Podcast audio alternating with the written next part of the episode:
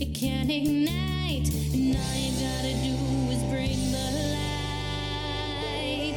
Cause a new light shine. Cause a new light shine. Shalom, everyone. Welcome to another episode of the Light Lab podcast. My name is Eliana Light. I'm here with my good friends Cantor Ellen Dreskin Hello, everybody. and Rabbi Josh Warshawsky. So good to be back. So good to be back. And I'd love for us to play a little get to know you game for ourselves and for our listeners.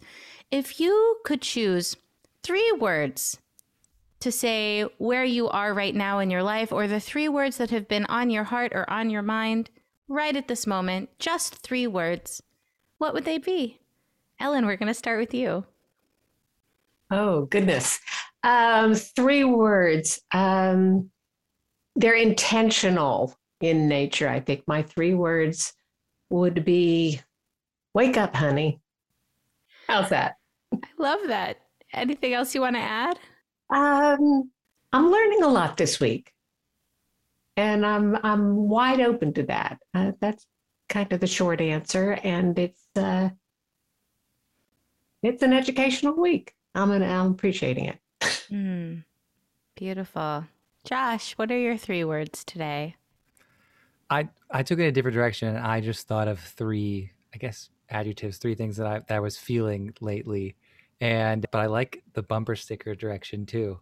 That was I now I want to think of one like that also. But my words were anticipation, rejuvenation, and quiet. Anticipation because I this month was supposed to be filled with a lot of music making and gathering and live times together, and all of that has been deferred down the road, some to set dates and some indefinitely. And so I'm feeling a lot of anticipation for for those things to happen. Rejuvenation is I I gotta to escape a little bit before some of this stuff happened to a really nice break, and so I'm feeling invigorated from that. And quiet because as a result of all that stuff being pushed back, this year has gotten off to a much quieter start and a much more immersed in my own space and in my own home beginning. So that's sort of where I'm placing myself and finding myself right now. Beautiful. I also picked three separate words health, discipline, and boundaries. And I'm realizing in saying them that these are things that I'm trying to work on in myself. And so they are both, they are hopes, they're aspirational words that I've been thinking about a lot in order to bring more of them into my life. Going to a lot of doctors, working on some current health issues, trying to get that all settled. And then, of course, the health issue that is on all of our minds and hearts right now in the recent surge. Working on discipline, but discipline that is out of joy and out of love for my body, for my heart, and my spirit, and my work, and boundaries in in my work, in my personal relationships. You know, boundaries and discipline very connected. I was trying to find a Hebrew word for this, and someone said, "Oh, it's gavura." Of course, it's gavura. That kind of strength is something I want to work on, and sometimes I have to say it out loud many, many times before it becomes true. And so these are the words that I'm putting out into the universe right now. And speaking of three words, in our last group episode, we explored Adonai S'fatai Tiftach, three words of a six word prayer, and that led us into the Amidah. But before we jump into the Amidah, I know we keep saying this, y'all, but we told you we were going to dive deep. And so we are diving hella deep, as one might say. Before we jump into the Amidah, we are going to look at three other words, very important words that appear all over the Amidah and all over our Siddur, but we're going to focus on their function in the Amidah today. Those three words are Baruch, Atah, and then there's one I can't pronounce, and we're going to get there when we get there. Let's start with the word Baruch. Josh, tell us about the word Baruch. Baruch, this uh, this word of blessing, this word of opening, it has a lot of different meanings and a lot of different intentions. And we've talked about this a lot on the podcast about the way that all these different Hebrew words connect to each other, especially because in Hebrew often it's written without the vowels, so you can pronounce them in a lot of different ways. There's a lot of different ways to jump into a word. And this word bracha, usually when we say it, when we say baruch, we're usually in a bowing posture. And it also connects to the word berech. Birkaim, which means our knees. And so when we say this word that uh, connects to the word knees, we actually take the action that our knees would take. We allow ourselves to bend down and to jump into and move into this experience of blessed, of blessing, of whatever that word is going to open up for us. Mm. I love that idea about uh, you know the idea about bowing and and the, a Jewish bow most often begins with those knees, with with the birkaim. And growing up, quite honestly, I didn't grow up with a lot of choreography in my prayer life. And when I first encountered bowing, and the, on that baruch, it, it made me uncomfortable in all sorts of ways. I think because I only saw bowing as an act of submission and have since, uh, but it took years and years and years for me to be comfortable and open to the idea of bowing out of respect and out of awe. And I confess that I got that, you know, from my little knowledge about the Zen tradition and and bowing when you see someone namaste is like see I see the divine in you. And uh, I really had to learn to look at this phrase and the idea of bowing in a whole different way and now I think I'm, you know, I'm trying, I'm trying to think about all the different times and experiences when we bow. Right. I love what you said about the Zen masters and bowing and seeing divine on each other. And as as a, a, musical theater kid growing up, you know, you you bow at the end of a performance also. And and is that bow? Is it acknowledging gratitude? Is it I've done this thing and somebody else is is giving me applause, and so I want to acknowledge that experience of being connected to. And so I wonder what that bowing is about in some of those other situations also, and whether that connects here. Gosh, I don't know where I heard it. Maybe it was one of you, but that when you bow at the end of a performance, you're bowing so that the audience's applause washes over you Ooh. and doesn't go into you and like inflate your ego. You're like, I appreciate you, and whoosh, over it goes. I heard that recently and I can't remember where, but it's an interesting beautiful. thought. Mm-hmm. I read a, I've read a couple of books by the Buddhist monk Jack Kornfield. And the introduction to one of his books is about bowing and his learning to to be zen in that way and his resistance to bowing. Uh, but then he, he, talks about his journey and ends up with after how he a while he began to enjoy bowing and has the sentence if it moved i bowed to it.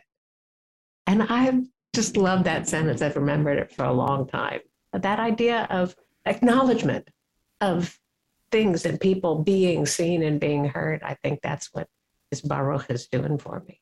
I love that too. And just as I said in the previous episode, I love asking children, why do you think we take three steps back and three steps forward? I love having the conversation about bowing with them because, you know, we inherit these pieces of choreography. We don't often take the time to think about why. And the students often notice after some prodding that the act of bowing is a lowering of self, right? It could be anything. It could be up on the toes. It could be do a pirouette, but it is a physical lowering of ourselves before something, right? So I think when Jack Kornfield is bowing like to the flowers and the trees, it's a lowering of self because sometimes we must small ourselves to acknowledge the beauty or the holiness or the whatever it is that is in front of us, we need to lower ourselves in a way. It's incredible the Hebrew language and how these different roots build to so many different words and the sounds. The root for blessing is so close to brecha, which is the Hebrew word for swimming pool or the Hebrew word for pool. That a pool is about abundance and about depth. A pool requires depth. You can have a kiddie pool, a wading pool, but for it really to be a pool, you have to be able to immerse in some sort of way. And so that connection tells me something about depth, immersion, abundance. And so I can keep those ideas in mind as I'm saying the word Baruch. you were speaking about working with children and, and asking questions and things like that. And important teacher of mine early on, Joel Grishaver, that he asked students the question, how is saying a blessing like diving into a swimming pool? And the amazing kinds of answers that he got to such a question.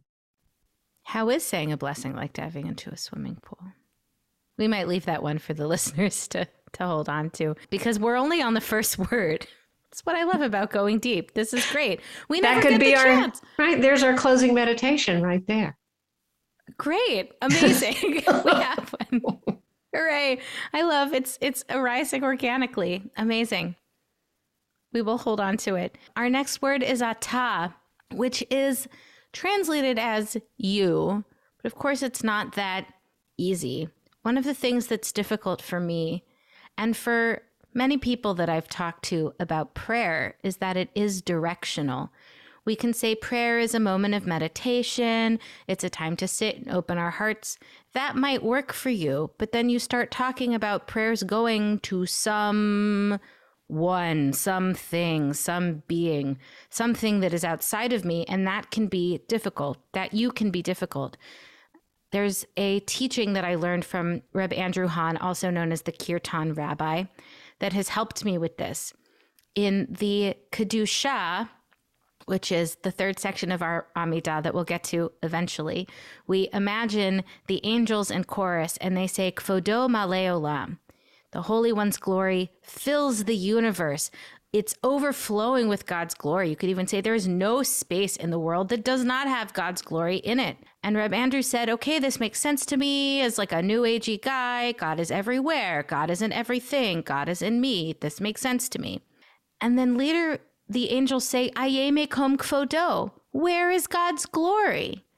It's like, well, you silly angels, God's glory is everywhere. What are you talking about? But that the angels in that moment are giving us permission to both understand or think about the Holy One being everywhere and everything, and also permission to call out to the Holy One as separate from us. Where is God's glory in those moments of gratitude and awe and wonder and sadness and fear and hopelessness to be able to call out to something that isn't us? And the idea that that does not have to make intellectual sense. You know, I used to be really interested in people's theology. I'm less interested in that. I'm more interested in their experiences of God and their holiness because it's not usually linear. It's hard to get that to fit in a box, and it can be suppressing if we do that. And so, this permission to have an intellectual understanding and also live as a full person with my feelings in the world has been very helpful for me in what does it mean to relate to a you as a prayer. It speaks a bit to, in terms of where is God, where is God not. I want to try and understand this word ata, you, from a, a non dualistic perspective. If I really am into the, uh, what I'd like to call the echadity of the whole, of, of Chei HaOlamim, then for there to be a you at all that, you know, like say, that it isn't all encompassing, that isn't everywhere, it presents a grammatical problem already and a philosophical uh, problem. So I went looking for how would a non-dualist approach these three words, and I went to uh, the author and Rabbi Jay Michaelson. And surprisingly enough, in the book that I happen to have on my shelf, there's not like translation for prayer phases such as these. It made me think about, and he does speak about the limits of language and that we accept word well and, and i would add we accept words as placeholders knowing they're symbols for something else.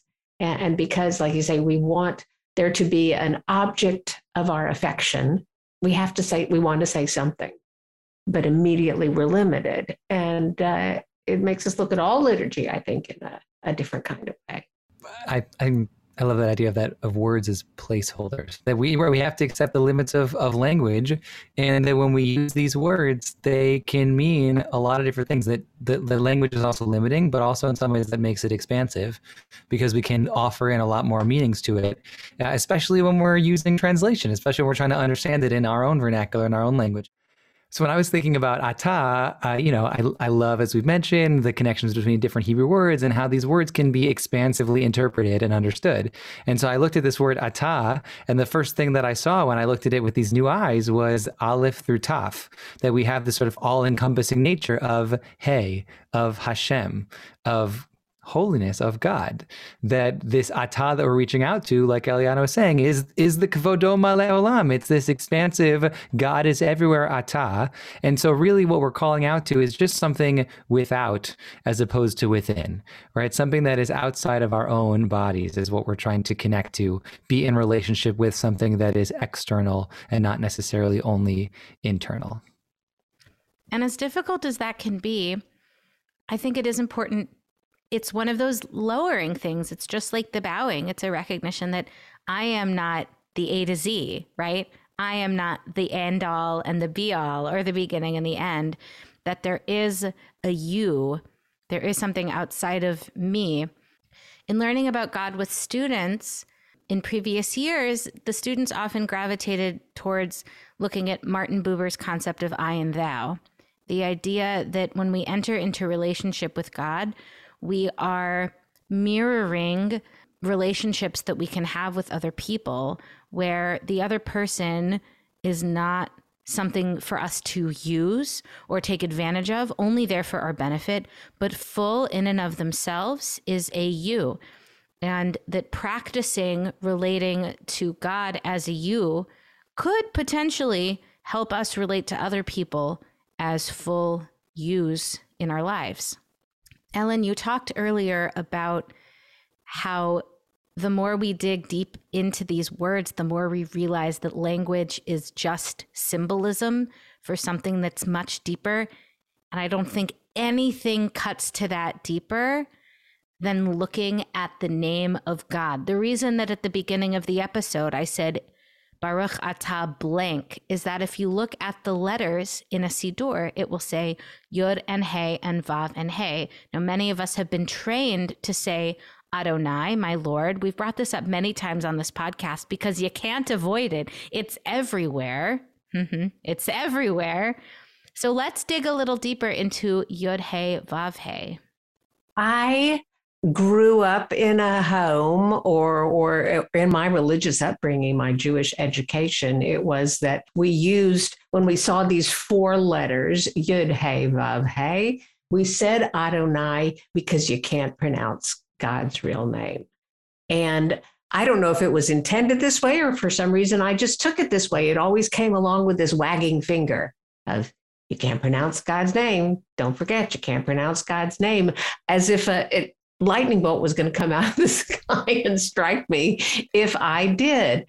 And I learned later on in my life that it these letters yud hey vav hey you literally can't pronounce these letters in combination without some extra vocalization hebrew vowels etc and but these letters have so much more to do with verbs than nouns as far as Hebrew goes. We find that in the rearrangement of these letters, um, in order to assist in interpreting them, which Hebrew does uh, in a lot of different ways, um, we get the words haya, hoveh, and yihyeh from a recombination of these letters.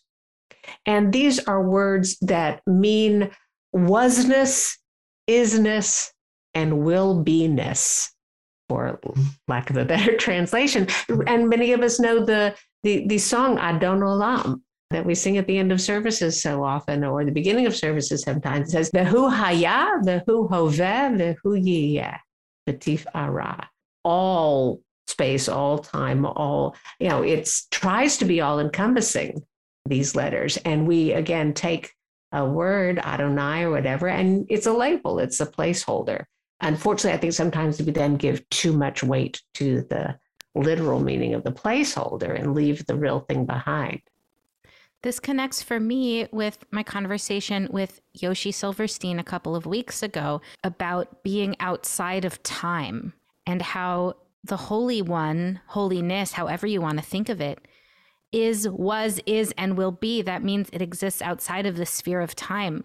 Was looking, my friend sent me an excerpt from Aryeh Kaplan's book on Jewish meditation, and it talks about this of God being outside of time and how that's really difficult to understand. We categorize things into two categories, he says.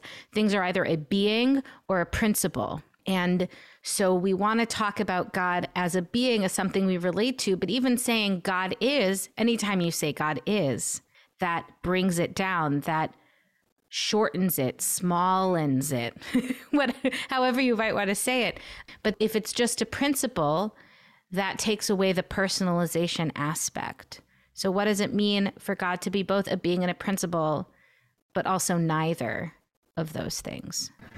I love I love the idea of being the both and and the neither, right? That there's right that's that's what it has to be. Is that when you're talking about this this thing that d- d- defies explanation and defies description, but we have to human beings we we need to grasp onto something so we have to we, we use words that are placeholders you know going back to that same idea each of these words can be a placeholder for so many different ideas and uh, and i guess for me this week I'm I'm I'm in the I'm in the esot- I'm in sort of the mystical, the connections between different letters and the gematria, the way that different letters had different significances and how we can connect words in different ways. And so when I was thinking about what else Yud Hey Vav Hey could mean, you know, I, I think a lot about that that number 26 is what Yud Hey Vav Hey is in numerically. And uh, and there's a whole bunch of different ways that different words connect. The word ahava meaning love is 13 and so when you have 13 times 2 when there's love between two people in a partnership if that is equal to 26, right? There's divinity, there's God, there's Yud Hey Vav Hey there. Uh, and another word that I thought of it that has the same connection, has the same numerical equivalent is the word kaved. Kaf bet dalid also is 26. Kaved meaning weight. Kaved also meaning from the word kavod, meaning honor. And kaved also is like the liver, these internal organs. And so there's something about the weight that we give uh, to something that's important, right? The Yud He Vav He is this sort of importance. It's something that should be honored, but also something that, you know, we were talking about Ata being something that's far away, but this Yud He Vav He, this presence, is something that we're feeling internally. So how can we be connected both to the Ata and to the Yud He Vav He, the presence that's within at the same time?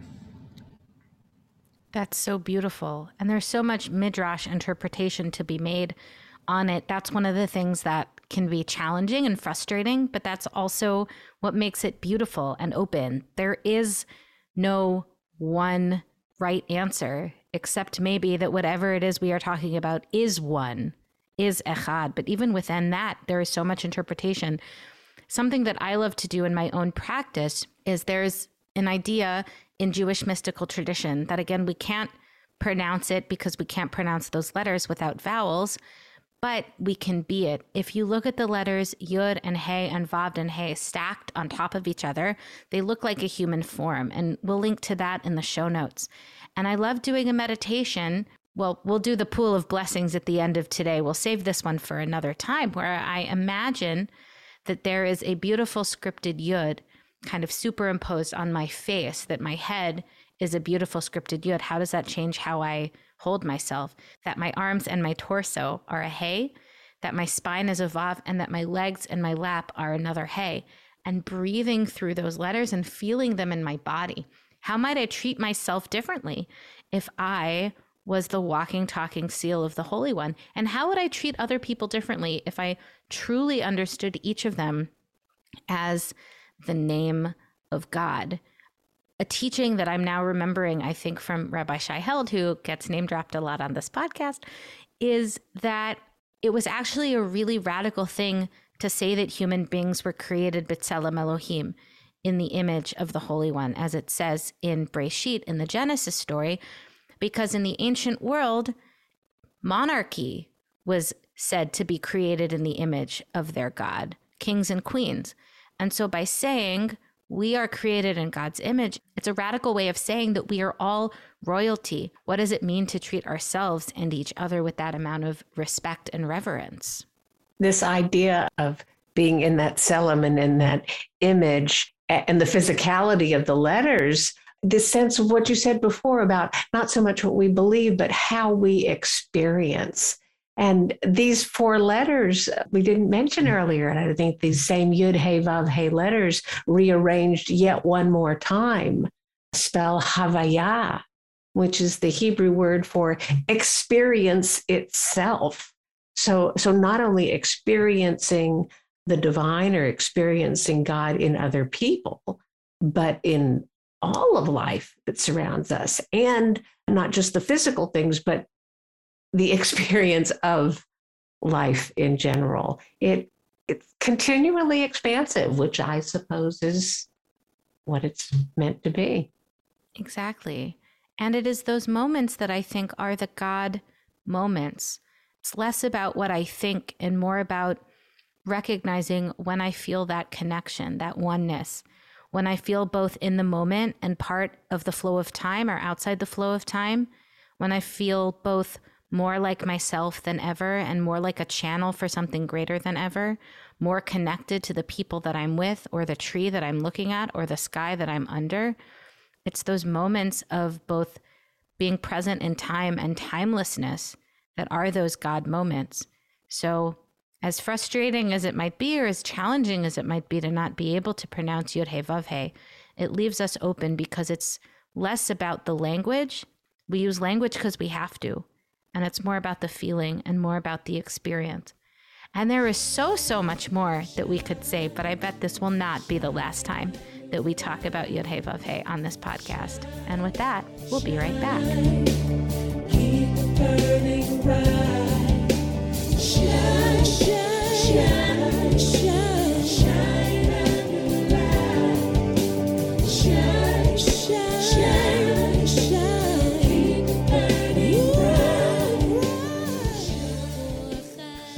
So we've talked about Baruch, we've talked a little bit about Atah, and we've explored a tiny drop in the bucket that is Yod He Vav He. So let's put these three words together. In the traditional way, we would say Baruch Atah Adonai. Now, the way I learned it growing up was that this means blessed are you, or if you go back even further, blessed art thou. That gives it that kind of stateliness. Ellen is smiling. Was it was it blessed art thou in your Siddur? 100%. Blessed art thou. Mm-hmm. Amazing. And and I have a love for that as a result of it just being, you know, familiar. it being familiar. And I also have to say, you know, for me with language, it's really a pendulum swing. There was a time where I really wanted to get away from that formal language. And then there are some times where I think, yeah, it's grand. It's grand in the way that sometimes I want to pray in a field of flowers under the moon. And sometimes I want to walk into a big, beautiful cathedral. And both of those are ways of experiencing holiness. So it's good to have both. But let's expand our understanding because one of the challenges of this is that Blessings are often seen as things that God gives to us or that we give to each other. We say, bless you when someone sneezes. We bless you with good health and happiness. And here, the direction is reversed. So, what does it mean to say, blessed are you? I really like the translation. I think I learned this from Rabbi Brad Artson at first, which is we can say it as blessing are you. This idea comes up in a lot of different um, texts, which is that we are calling upon the Holy One as the source of blessing.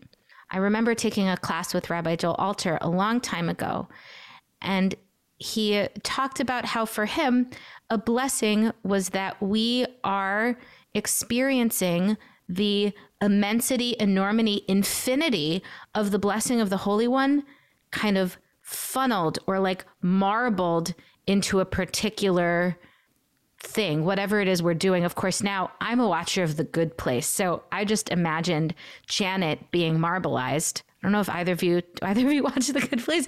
Um, Janet is like contains all of the knowledge of the universe, right? Past, present, and future. And she can be marbleized, kind of condensed into this package. And so it's almost like when we are calling something out with a blessing, calling upon its holiness, or we'll talk about in a second how we use it in the Amidah, it's kind of all of that blessing concentrated in that moment. Oh, all that blessing concentrated in that moment. I love that. And uh, you know, I so when you said it, when you mentioned Rabbi Brad Artson, that was also the the direction that I went with this sort of where this blessing is coming from. Uh, he also talks about God often as the holy blessing one, right? The one who is doing the blessing, even though we're the ones who are also we're the ones who are doing this blessing in the moment, but we're blessing the one who is blessing, which is an interesting way to think about that. And to me, you know, I, I talk to to kids a lot about what Judaism means to me, and and often I tell them that it's all about awareness. It's about noticing that things that happen happen as we're going about our lives. And that's what a blessing is, right? Here in the Amidah, and also all the time when we say a blessing, we say it when we do a thing. Oh, we're going to light candles. Here's a blessing that we're going to say to make that moment important, to notice that this is something that's happening. There's a blessing that we say, right? When we see a rainbow, when we meet a new person, these blessings are about noticing and living life being present. And so uh, this blessing right here is an opening to be present, to notice the words that we're about to say here at the beginning of the Amidah, to open ourselves up to noticing what's happening as we move about this prayer. I keep thinking about this concept of blessing and and for me resounding with with being a blessing and this idea that Josh, I love that you were just mentioning it. we're the ones in the moment doing the blessing, and yet it's also are we annou- are we bestowing blessing on God or are we announcing the presence of blessing? And I suppose it could vary from uh, from moment to moment for any, any individual. But I this idea that it's a way of being blessing. So Baruch Atah uh, to me is acknowledging I'm very aware of that blessing, and I'm also trying to be a part of that blessing if it's really all one. That's so beautiful. What does it mean to pass the blessing along? I'm thinking about blessing also as directional grace, not just concentrated, but that we're taking that kind of flow and we're trying to move it and shift it, and that we can be part of that flow. That when we bless someone, we're trying to send some of that goodness and blessing their way. Even though it's all over, we're just directing it a little bit. And this conversation brought up this quote that I heard on the podcast Death, Sex, and Money, which is a great podcast by the Reverend Katie Ernst, who sums it up pretty well, which is that blessings are not used to make something holy, but to name what is already holy. She then goes on to read a blessing for thunder thighs. So I would encourage everybody to go listen to that because it's pretty spectacular. So if it's all of these open things, there are plenty of other ways of saying it than just Baruch Atah Adonai. So, what are some other ways of formulating this formula? I think that we are all evolving in our ability to speak about things in relevant ways. Many, many years ago, I really appreciated Marcia Falk's revisiting of the blessing formula and offering up the words uh, Nivarech et Yah as another way of saying Baruch Atah Adonai.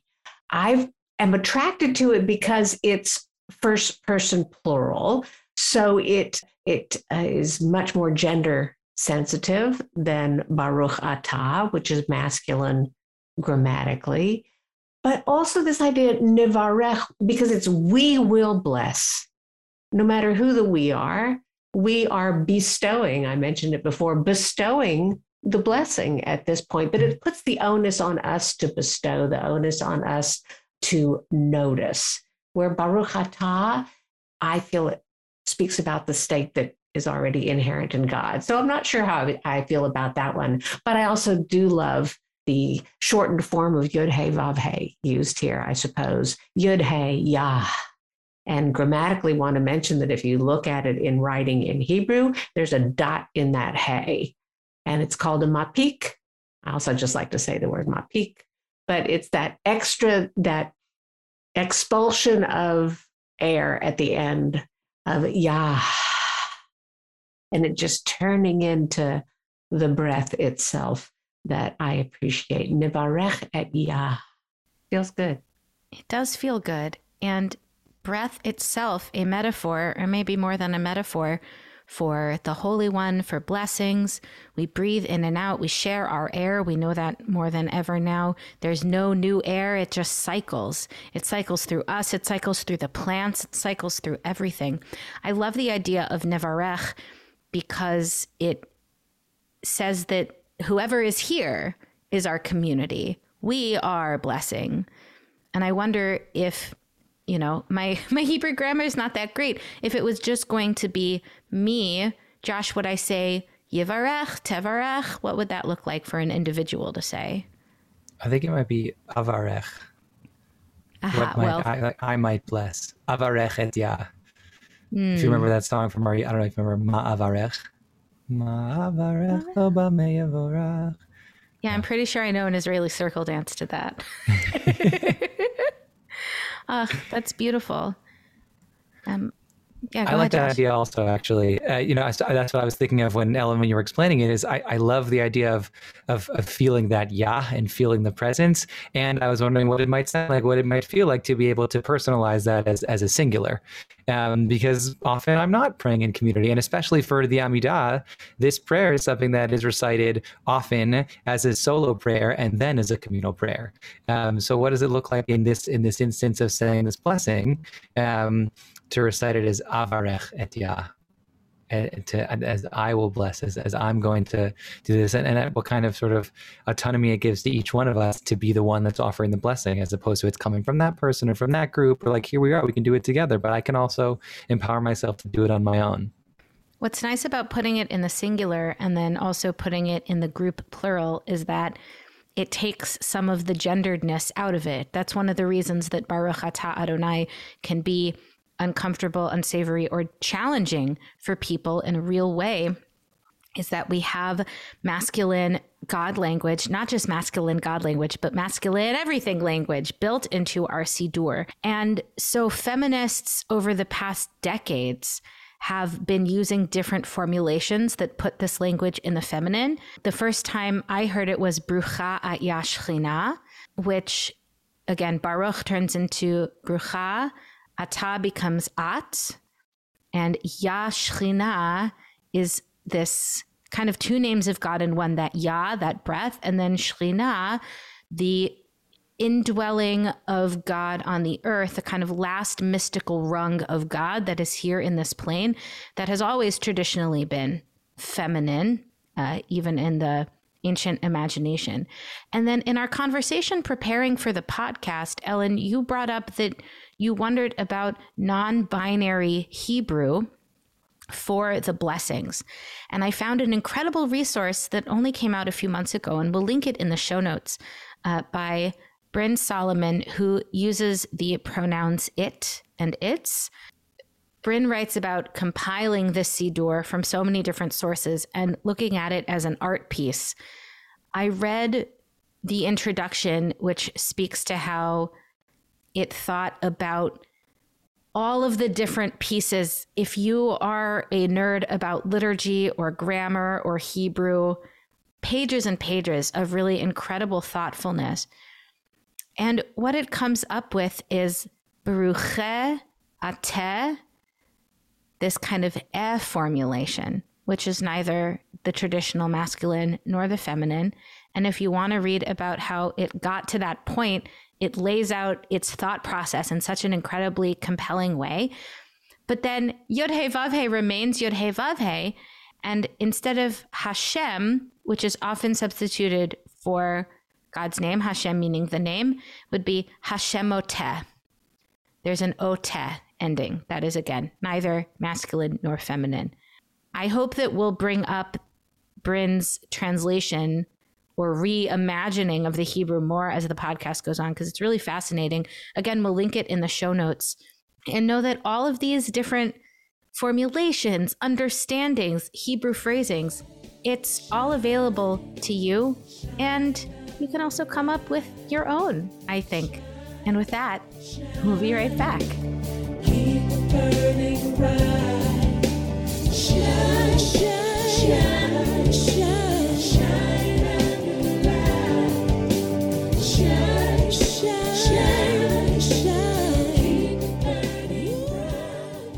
So, why are we talking about blessings, Baruch Atah Yod He at this point in time? Because as we said, it shows up all over the Amidah. It'll be the first three words that we talk about in our next group episode when we get into the section of our ancestors. But Ellen, why don't you tell us a little bit more about how the blessing formula functions here? Well, each of the prayers in the Amidah, and we mentioned depending upon uh, what day of the of the week it is, that could be seven prayers, that could be 19 prayers. Each of them ends, and the first one even begins with this blessing formula of Baruch Atah Adonai. And in all of the blessings of the Amidah and many other blessings in our service, the Baruch Atah Adonai sentence that ends the prayer is called the Khatimah. A Khatimah means a seal uh, not like the animal, but the seal, like a rubber stamp on something, or when you sealed a letter with a royal seal in wax uh, to seal the envelope. That's what this last Baruch Atah Adonai sentence in these prayers is. And so it will kind of be the, the climactic sentence and a sum, the cliff notes, the summary of what came before. And oftentimes I will play around with that when I'm doing those intermediary blessings of the Amidah, of uh, knowing what the Khatimah is and composing it, composing my own along the way, and then uh, using the Khatimot as guidepost for my own prayers at that point. So I find it to be a really good guide, the Khatimah. I think the Khatimah's guidepost is right. That that's that's what it is right there. Right. The the Khatimot, the, the the the fact that there's a form here, that every off every so often that in between each of these brachot we have this Baruch Atah Adonai. It I think it opens us up to to being creative. That's what this particular prayer is all about. The middle section changes depends on depending on what day it is, on what holidays it is. We're going to talk about that in a later episode, but it also allows us to fill it in with our own particular feelings and, and sayings in that in that particular moment. So I love the idea that the Baruch Adonai could lead us up. If you see that Khatimah, the theme of what that blessing is about, it often serves as this word prompt to allow you to create your own, to fill up the container with whatever it is that you're feeling related to that theme. So I, I, think that that for me that's exactly what it is. Also, it's this this word prompt that allows me to organize my thoughts based on these categories and give my give my prayers some organization. I also love about the Khatimot that some they can be taken as titles. Uh, let's take Baruch Atah Adonai Shomea Tefillah, one of the Khatimot in, in the Amidah. Blessed are you, Yud Hey Vav Hey, who hears prayer um, who, the hearer of prayer could also be interpreted as who hears prayer. All of these verbs used in the Khatimot and the Amidah are present tense. And I love that. And I question it all the time and, and think about the wisdom there.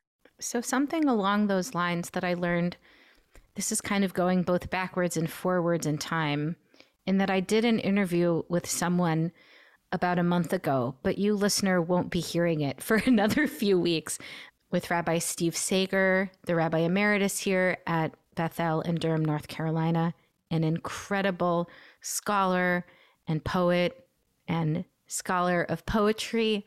We had an incredible conversation, and he brought up that the blessings, especially in their form in the Siddur, unlike a blessing for eating or seeing a rainbow or these other things out in the world, that a blessing in the Siddur is a reminder that God has done these things before. All things that in our understanding of our tradition have happened before. The next one we're going to talk about, the Khatimah for the piece about our ancestors, is Magen Avraham, Shield of Abraham. That itself comes from the Torah, and it has happened in our understanding. Abraham was shielded.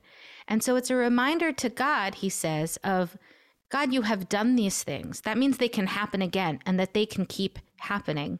When we call God the one who hears prayer, you have heard prayers in the past and you can hear prayers again. I used to think about these khatimot or even just the Amidah in general as like a nudge nudge to God, like an elbow bump, like, hey, remember how you're capable of, you know, healing the sick? Uh, remember that we call you the healer of the sick, eh? You know, you know. But but I also think, you know, that brings up difficult questions of what you think God's powers are. That'll be the third one and the well, the second one after this one. Who wrote powers? I'm getting ahead of myself, but it also means that more is possible than we think. You know, right now in the Torah, this weekend that we're recording this, it's about to be Shabbat Shirah.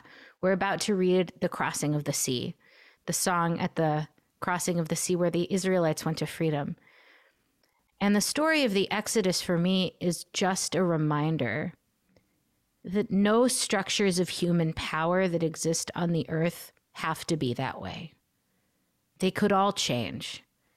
That change is actually possible.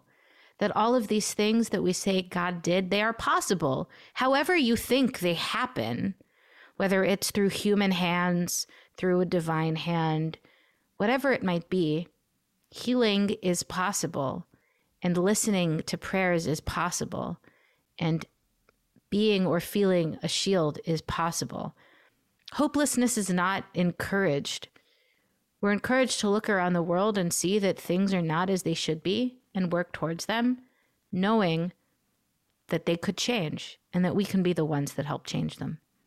I'd love to jump back to this idea about these words being present tense, and not only has has have all of these things existed before, and so they can be again, but um, perhaps I'm Pollyannish, but amidst all of the bad news of the day and the challenges of our current times, to be able to say somewhere in the world, this is going on right now. And it may be my experience and it may not be my experience at the moment, but it it is happening somewhere right now.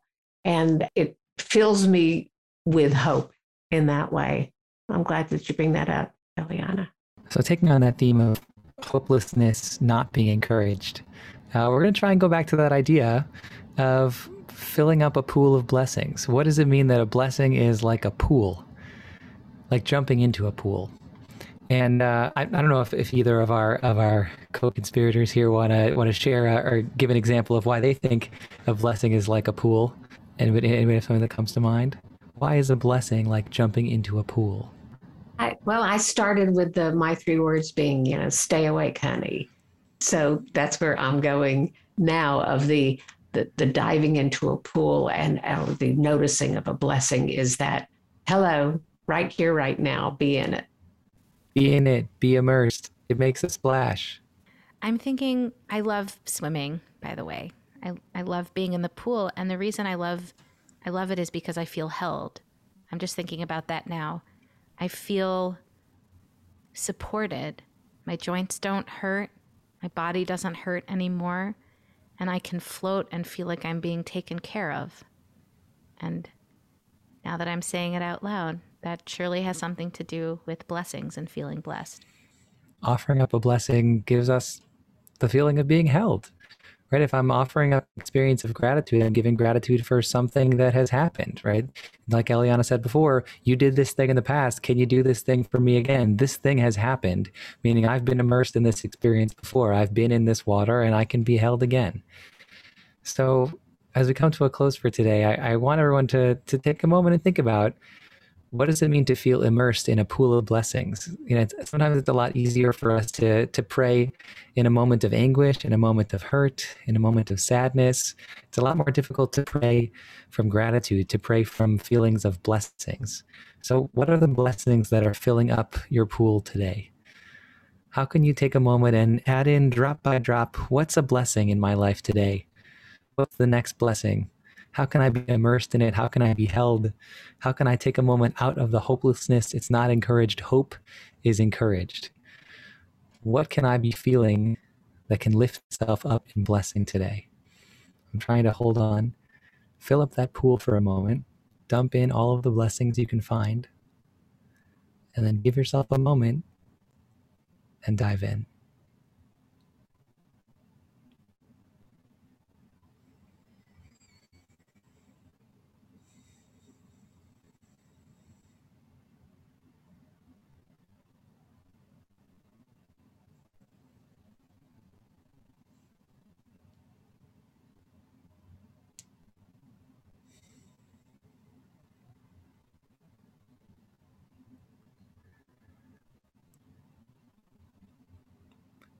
Brucha Atya, Baruch Ata Adonai, Beruche Ate Hashemoteh.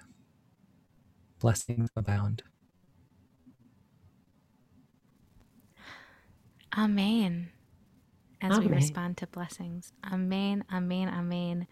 Thank you so much, Josh and Ellen, for joining me today on the podcast. Thank you so much, everybody, for listening. We hope that you will continue with us on this deep dive. We also have some big news coming up. Ooh, what's that big news? I don't know. You're just going to have to keep listening and find out. Thank you much.